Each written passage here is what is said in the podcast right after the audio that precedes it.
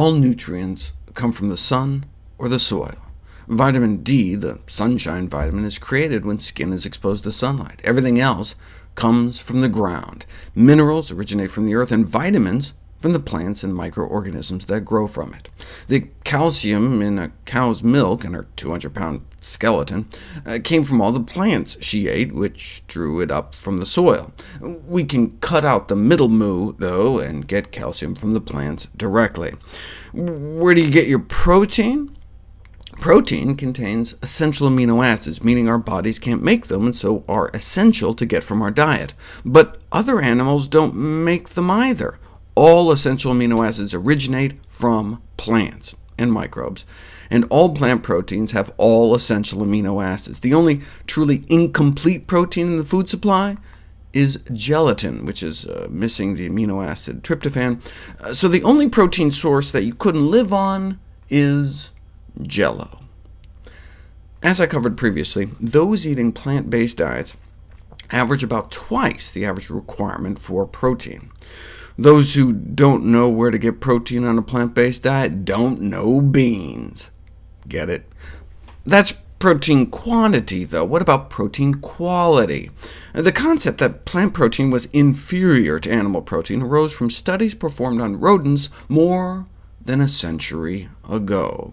Scientists found that infant rats don't grow as well on plants, but infant rats don't grow as well on human breast milk either. So does that mean we shouldn't breastfeed our babies? Ridiculous. They're rats. Rat milk has 10 times more protein than human milk, because rats grow about 10 times faster than human infants. It's true that some plant proteins are relatively low in certain essential amino acids, so about 40 years ago, the myth of protein combining came into vogue. Literally, the February 75 issue of Vogue magazine. The concept was that we needed to eat complementary proteins together, for example, rice and beans, to make up for their relative shortfalls. This fallacy was refuted decades ago. The myth that plant proteins are incomplete, that plant proteins aren't as good, that one has to combine proteins at meals. Uh, these have all been dismissed by the nutrition community as myths decades ago. But many in medicine evidently didn't get the memo. Dr. John McDougall called out the American Heart Association for a 2001 publication that questioned the completeness of plant proteins. Thankfully, though, they changed and acknowledged now that plant proteins can provide all the essential amino acids, no need to combine complementary proteins.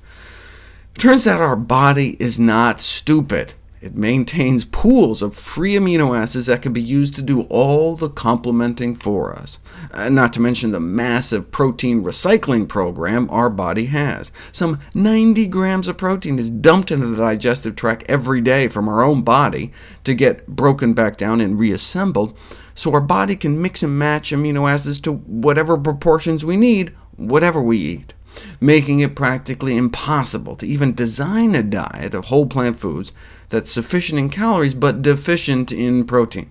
Thus, plant-based consumers do not need to be at all concerned about amino acid imbalances from the plant proteins that make up our usual diets.